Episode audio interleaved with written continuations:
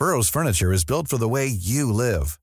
From ensuring easy assembly and disassembly to honoring highly requested new colors for their award-winning seating, they always have their customers in mind. Their modular seating is made out of durable materials to last and grow with you. And with Burrow, you always get fast, free shipping.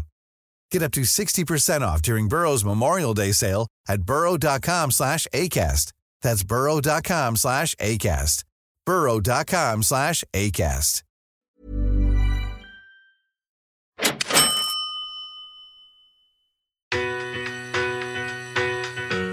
I'm like, okay, well, what's responsible mean? All right, I'll buy a house or I'll buy some land. This is Property Investory, where we talk to successful property investors to find out more about their stories, mindset, and strategies. I'm Tyron Shum, and in this episode, we're speaking with Tam Thorogood, who not only has dipped her foot in property investment, but has also worked for the Air Force. Growing up on the Sunshine Coast, she found herself investing and renovating properties across different states, and also discovering commercial property, allowing her to be financially free.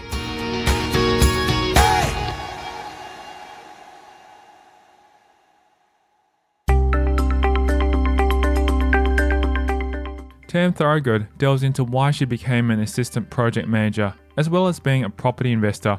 Part-time, um, two and a half days per week, and there's sort of a reason I'm I'm doing that. It's uh, for a future development of my own properties. I wanted to learn the ropes. So, yeah, I, I thought that was the best thing to do. So I'm studying a double diploma in construction and project management and landed myself a little two and a half day a week job. Thorogood goes on to explain what a typical day in her life looks like. Any given day, I generally start with either exercise or some sort of meditation and journaling. Then I'll do one or two things. I'll go off to my part-time job um, and learn the ropes of development, or I'll work on my own property management of my um, commercial portfolio, or I'll do a bit of study. Before learning the ropes about property development, Thorogood shares with us a little bit about her upbringing. I grew up on the Sunshine Coast in Queensland, so a really lovely part of the world. I went to, to school here as well, um, and I stayed on the coast till I was about nineteen years old, and then I went and joined the Air Force for three years, which took me to Sydney and Canberra. That's fascinating. And so you, you finished school and you went straight into the Army. Is that what happened? Or did you actually take some time off and do something else? Look, I had a couple of little jobs, um, one in a bakery, one in a club, just sort of doing catering and bar work while I sort of decided what it was I wanted to do. And I actually, it was the Air Force I actually ended up going into. So while I was waiting for the process of being accepted, just had a few little jobs that kind of gave me some pocket money, and then, yeah, got accepted in and did three years in, in the Air Force. What was the process involved? Is it the similar process where you apply for, say, a university degree, or is it completely different? There's two ways you can join the forces. One is by being a non-commissioned officer. So that's where people who want to do a trade or be trained by the forces for, let's say, if you want to be a cook um, or work in warehousing or be a supplier, or to go through a tertiary kind of process, that's when you look at becoming an officer and you go into Duntroon and Canberra. So I chose just to go in as a supplier. Uh, but, yeah, there are both options, yeah. And she chose the option to be a supplier. Thorogood elaborates why she made this decision. It's stores, warehousing, um, dangerous goods handling. So we supplied Army, uh, Air Force, Navy with every part or piece of equipment you could imagine, from from a microchip to a piece of sort of plumbing equipment. So that's how it was run back then. Whether it's still like that, I'm not sure. But, yeah, the, the warehouse I worked in was eight hundred metres long. Oh, wow. Yeah, it sounds like a little mini factory there in the background. Yeah, yeah, it was. So what interested you about the Air Force? Because I'm sure that there were so many other options out there. Why particularly the Air Force? It's funny you mentioned that. I think I had a mindset from a from my family as well: get a good job, get a stable pay, be set for life. And the Air Force interested me because I wasn't really an office type person, and I knew I could go into the Air Force doing something that, that wasn't sort of sitting at a desk. When was this roughly? Which time frame, I guess, or timeline? Uh, twenty-five years ago. Hang on. Yeah, I was, yeah, twenty. I'm forty-eight. Thorogood explains how she was influenced to get into the Air Force following high school. I think from memory, they came around and did a talk, like a careers education kind of talk. Over three years, uh, obviously being in the Air Force, you would have been flying planes. Uh, is that what you're trained up to do? I was supporting the people who flew the planes. Let's, let's run with that. After her years of training in the Air Force, Thorogood picked up vital skills and work habits. It definitely, as a young person, set me up with some some great work ethics. Um, you know, you showed up every day, you showed up on time, there was a hierarchy, you understood uh, discipline, respect, all those um, those qualities that really help you through as you get older. And it really got me every job I ever really went for. It um, not only does it, it look good on your resume, that wasn't the reason I joined the Air Force, but, you know, people do know that you have to have certain standards to last in the Air Force or, or any service. So, yeah, it, it really served me well and set me up well for, for ongoing employment and just general decision-making in life. Thorogood had an interest in property investment from a young age, but also had influences from her parents. I had interest in property, um, I guess, early twenties, and to think back on how my parents might have influenced that, they actually used to own and operate pubs. So as a kid, I, I actually grew up in a in a pub, which the, in those days the, the house was attached to the pub, so it was kind of cool, I thought.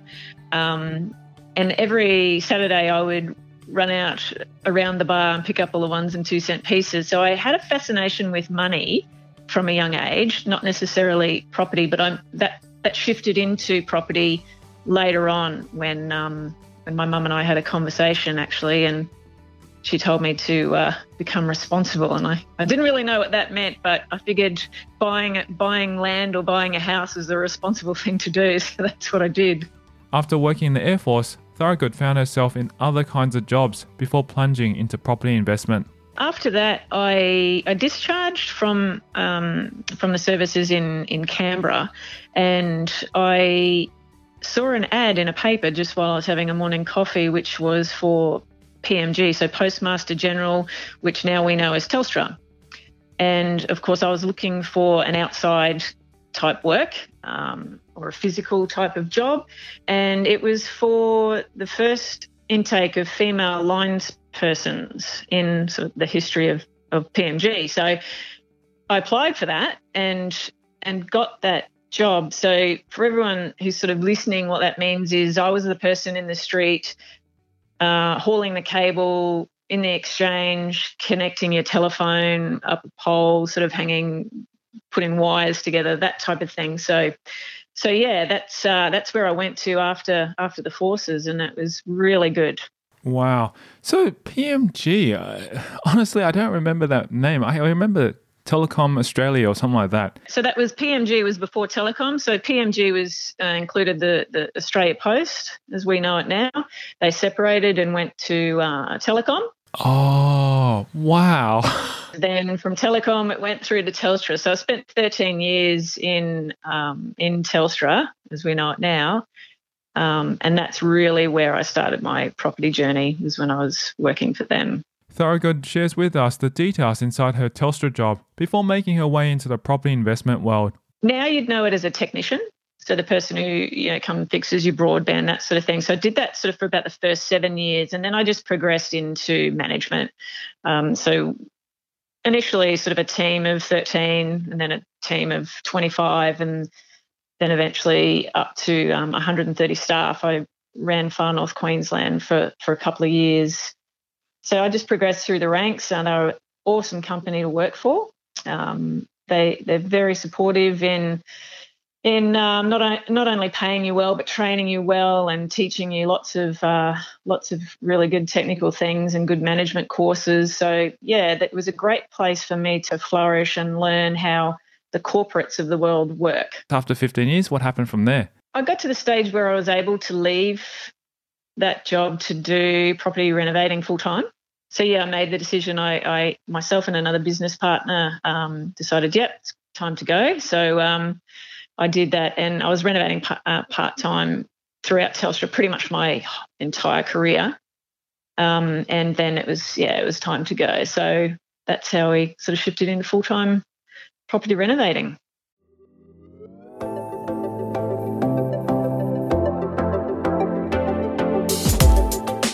Coming up after the break, we'll take a look at exactly how Tam Thorogood started her property investment journey. I'm like, okay, well, what's responsible mean? All right, I'll buy a house or I'll buy some land. How she has built up her impressive portfolio over the years.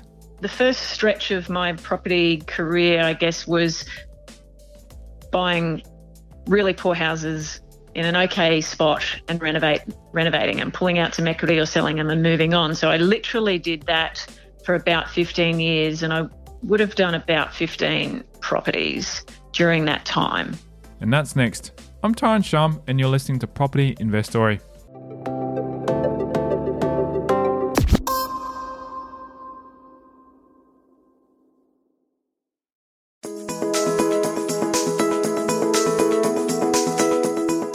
Before becoming the successful property investor she is, Thorogood delves into her first property that gave her a little taste of investing.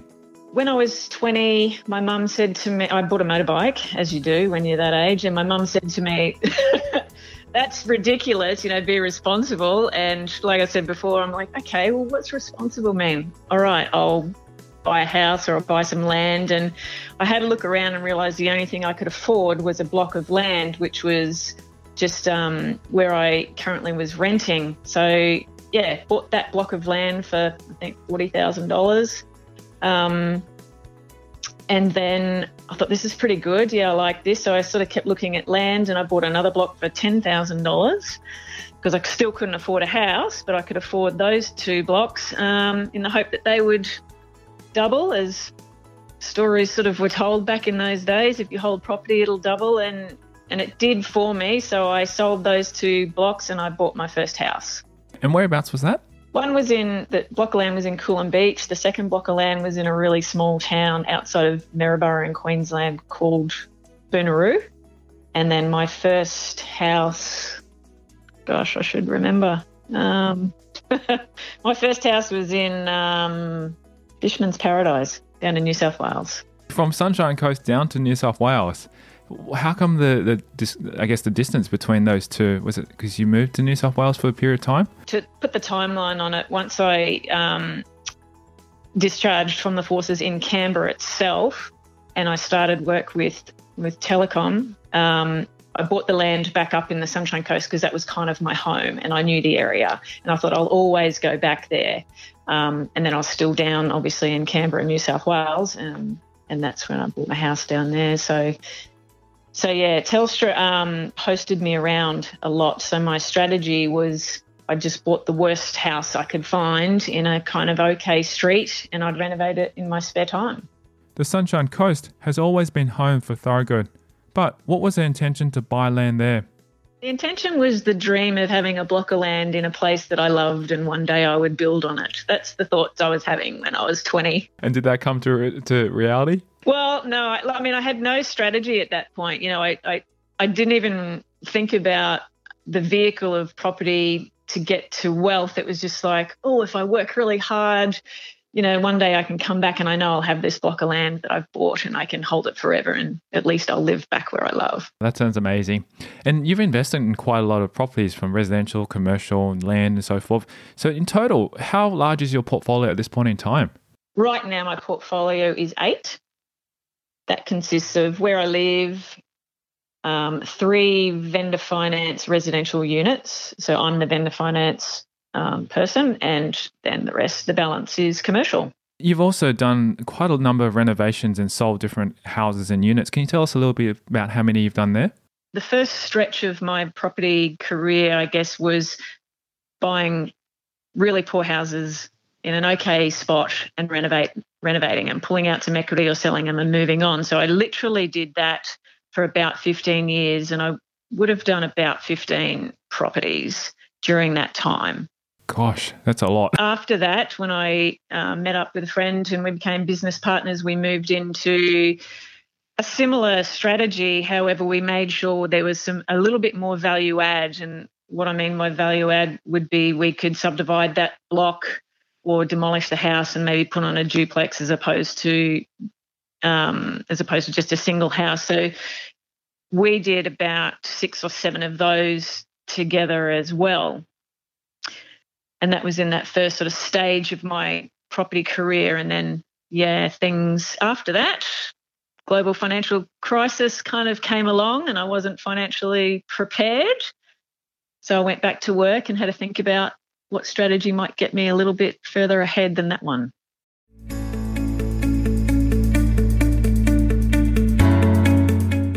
After remembering the G F C, Thorogood shares one of her worst investing moments that she ultimately learned a life lesson from. One really big lesson was in the time when um, we had the boom from mining towns and everyone was buying up in mining towns. And for whatever reason, I thought because I'd been successful in doing some renovations and making money that way, that I could just buy any kind of property and it would be fine because I knew what I was doing. And that completely wasn't the case. I purchased a property in a small town in W A called Newman, and the mining company um, was going to rent it back off me. Now, that property purchase wasn't subject to finance. However, I was getting my portfolio revalued, so the bank still wanted to do a valuation. Now, the hype of the market had had the, the banks doing desktop valuations back then for, for whatever reason. And for some lucky reason for me, the A N Z Bank drove out and cited that property for me. And they gave me a call and they said, "Have you seen this property?" And I said, "No, I've I've seen pictures. That's all I've seen."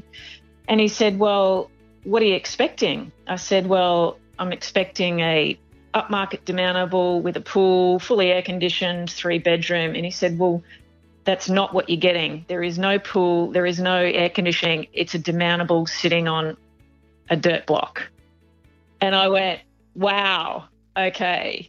So that was a very nervous moment for me because the contract was unconditional at that stage. Like I said, he was just revaluing my portfolio. So I kind of went, wow, what am I going to do here? So I rang the person who was selling it to me and we had some pretty interesting conversation. And the upshot of a, of a lot of to and fro was that he ended up buying that back off me.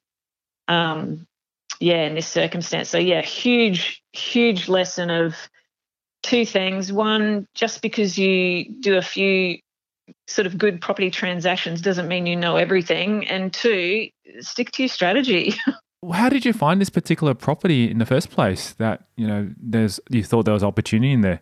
Yeah, with the mining boom, they were, they were everywhere really. If you were looking to invest and trying to get uh, positive cash flow property, really all you had to do was look in a mining town and it was available. You, we were sort of buying properties that were costing three hundred thousand dollars and you could rent them back to a mining company for six hundred dollars a week. So it was right in, in the middle of the boom. Despite Thorogood's bad luck with this particular property, she explains what happened with the valuation. Thankfully, at that time, I had enough equity in my portfolio and, and it was okay. But I didn't want to be left with a property that wasn't worth what I thought it was going to be worth. So I really needed to get out of it, not proceed somehow. Um, and like I said, ended up selling it back to the guy who I, I bought it off, um, thankfully. Otherwise, yeah, it'd be a few hundred thousand down the drain. I, I, I couldn't see any way forward or any value that that property would hold moving forward given the, the condition of it. I'm just curious why the person who sold it to you was able to buy back off you. That's very interesting. I think he was nervous, given that what he'd tried to sell me was not what he had sold me, and I'm sure it wasn't his first time. So, yeah, I, I brought out my angry voice. Thankfully it did, yeah, but it was it was a really uncertain time, and it, and, and it really was a really big error on my part to buy something sight unseen, rely on a photo, and just think that everything would be okay. Even with the hiccups along her property journey, Thorogood shares the moment where everything clicked for her. About ten years ago, I did a Rich Dad, Poor Dad inve- um, international investing course, I think it was called. Um, it was a nine-month course. And at the very beginning of that course, we had to fill out a very basic assets and liabilities sheet, just a, just a one-pager. And as I filled that out, I saw the number that was left at the bottom, which was negative seven hundred ninety-five dollars a month. And I was quite shocked because I had a portfolio worth a few million dollars, and I kind of went, wow, what what am I doing if I'm trying to retire from cash flow, from property? And that made a huge a huge difference in the way I looked at my portfolio at that time, which at that point I started selling my properties that were negatively geared, because for me, I determined I wanted cash flow, and I wanted cash flow from day one. I didn't want to rely on a tax return. I didn't want to rely on depreciation and all the things that go along with that. I wanted it in my pocket from day one. And the aha moment behind that? My partner was renting a commercial building, and the owner had always said, hey, anytime you want to buy this building, let me know. So I said, how about you ask how much they want? So we asked the purchase price. I ran some numbers on how much rent we were paying, and I looked at the bottom line and I went, if I buy this, my negative seven ninety-five goes to positive one thousand per month. And I just went, oh my God, what have I been doing all this time? It was, yeah, I was just like, I felt like Blind Freddy, because the, the numbers were staring me in the face and I was still choosing to sort of ignore them in the past. Yeah, dropped big time. Big time. So what happened next then from that from that aha moment? Where did you go to actually make changes? I did buy that property. Um, I sold two other residential properties uh, that I had that I couldn't see any way forward to make them positive cash flow. And then I, the three units that I said I had under vendor finance, that was the way I made them positive cash flow. So that's almost, uh, actually it's better returns than I get from my commercial properties at the moment, so they were kept because I could make them positive. Thorogood goes into depth about what exactly is vendor financing and how it works. I act kind of like the bank, if you think of it that way. Basically, I put those three properties up for sale under the proviso that if someone couldn't get a bank loan for some reason, whether they had defaulted or been bankrupt in the past but they now had a good income, or they'd had a bad credit rating from something really minor, it meant that I would say, okay, I will lend you the money to purchase this property for an interest rate like a bank's interest rate. So you would probably make a margin on top of the bank rate as well too. Would that be the case? They can. I'm making a margin on um, on mine. Some some do, some don't. But in my situation, yeah, I, I make two percent more than what a bank would charge, and you just agree on a current variable rate or a fixed rate. And I also make a full rate on the gap. Now, when I say the gap, for example, the property costs seven hundred thousand dollars. Because I'm selling it to them and we're settling in the future, I've sold it to them for a million dollars. So I'm also earning interest on the three hundred thousand dollars gap. As vendor financing deals are not commonly discussed, she explains why she has been involved with them. I knew one one of my mentors had done it quite a while ago and had mentioned it to me. Um, yeah, I agree. It's not something that's common, particularly in Queensland. It, it is pretty common, I'm led to believe, in, in southern states, in Victoria. Um, but, yeah, I I just kind of – I read a book, How to Buy a House for a Dollar, I think it was. Oh, by Rick Otton. Yeah, yeah, yeah. And it, and it has some uh, similar concepts in there, and I went – I, light bulb came on and I looked into vendor finance and I thought, I'm going to do this. So I did sort of kiss a few toads along the way to get the final the final person who did take up the, the property under vendor finance terms, but it was well worth it. So how long have you had th- those deals, those three deals under vendor financing for now? A little over three years now. Great. When does it expire? It's a thirty-year loan term, so another twenty-seven years. As long as as long as they don't sell, I'm happy. Do you see those type of people selling up, or are they happy just to continue to, I guess, look at owning it out um, eventually? Is that basically the whole idea, that they're almost renting to, to buyers in that sense? Is that right? Yeah, it is similar to rent to buy. It was an investor who bought these ones, so I I believe that, you know, it, his strategy is to buy and hold because it is in a uh, medium density residential area and it is just three units, uh, single story. So that's his initial um, his initial plan. Whether that changes in the future, you know, who knows? But in the meantime, you know, the, the longer he hangs on to that, the, the happier I am.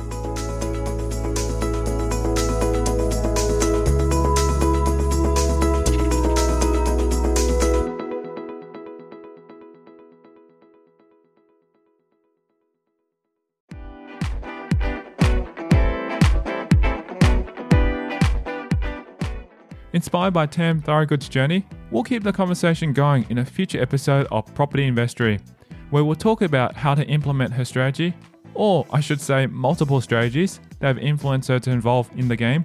I broke down how much money I needed to replace my income, and then how much money I thought I needed to live a comfortable life from assets in, in property. So I worked really hard to change my portfolio around. The personal habits and mindset she set out to achieve to be at the top of her game. Less is more. So yeah, I've got time and, and less is more. I felt that I had to be busy to be achieving, and we all know that's totally not the case. And that's next time in a future episode of Property Investory.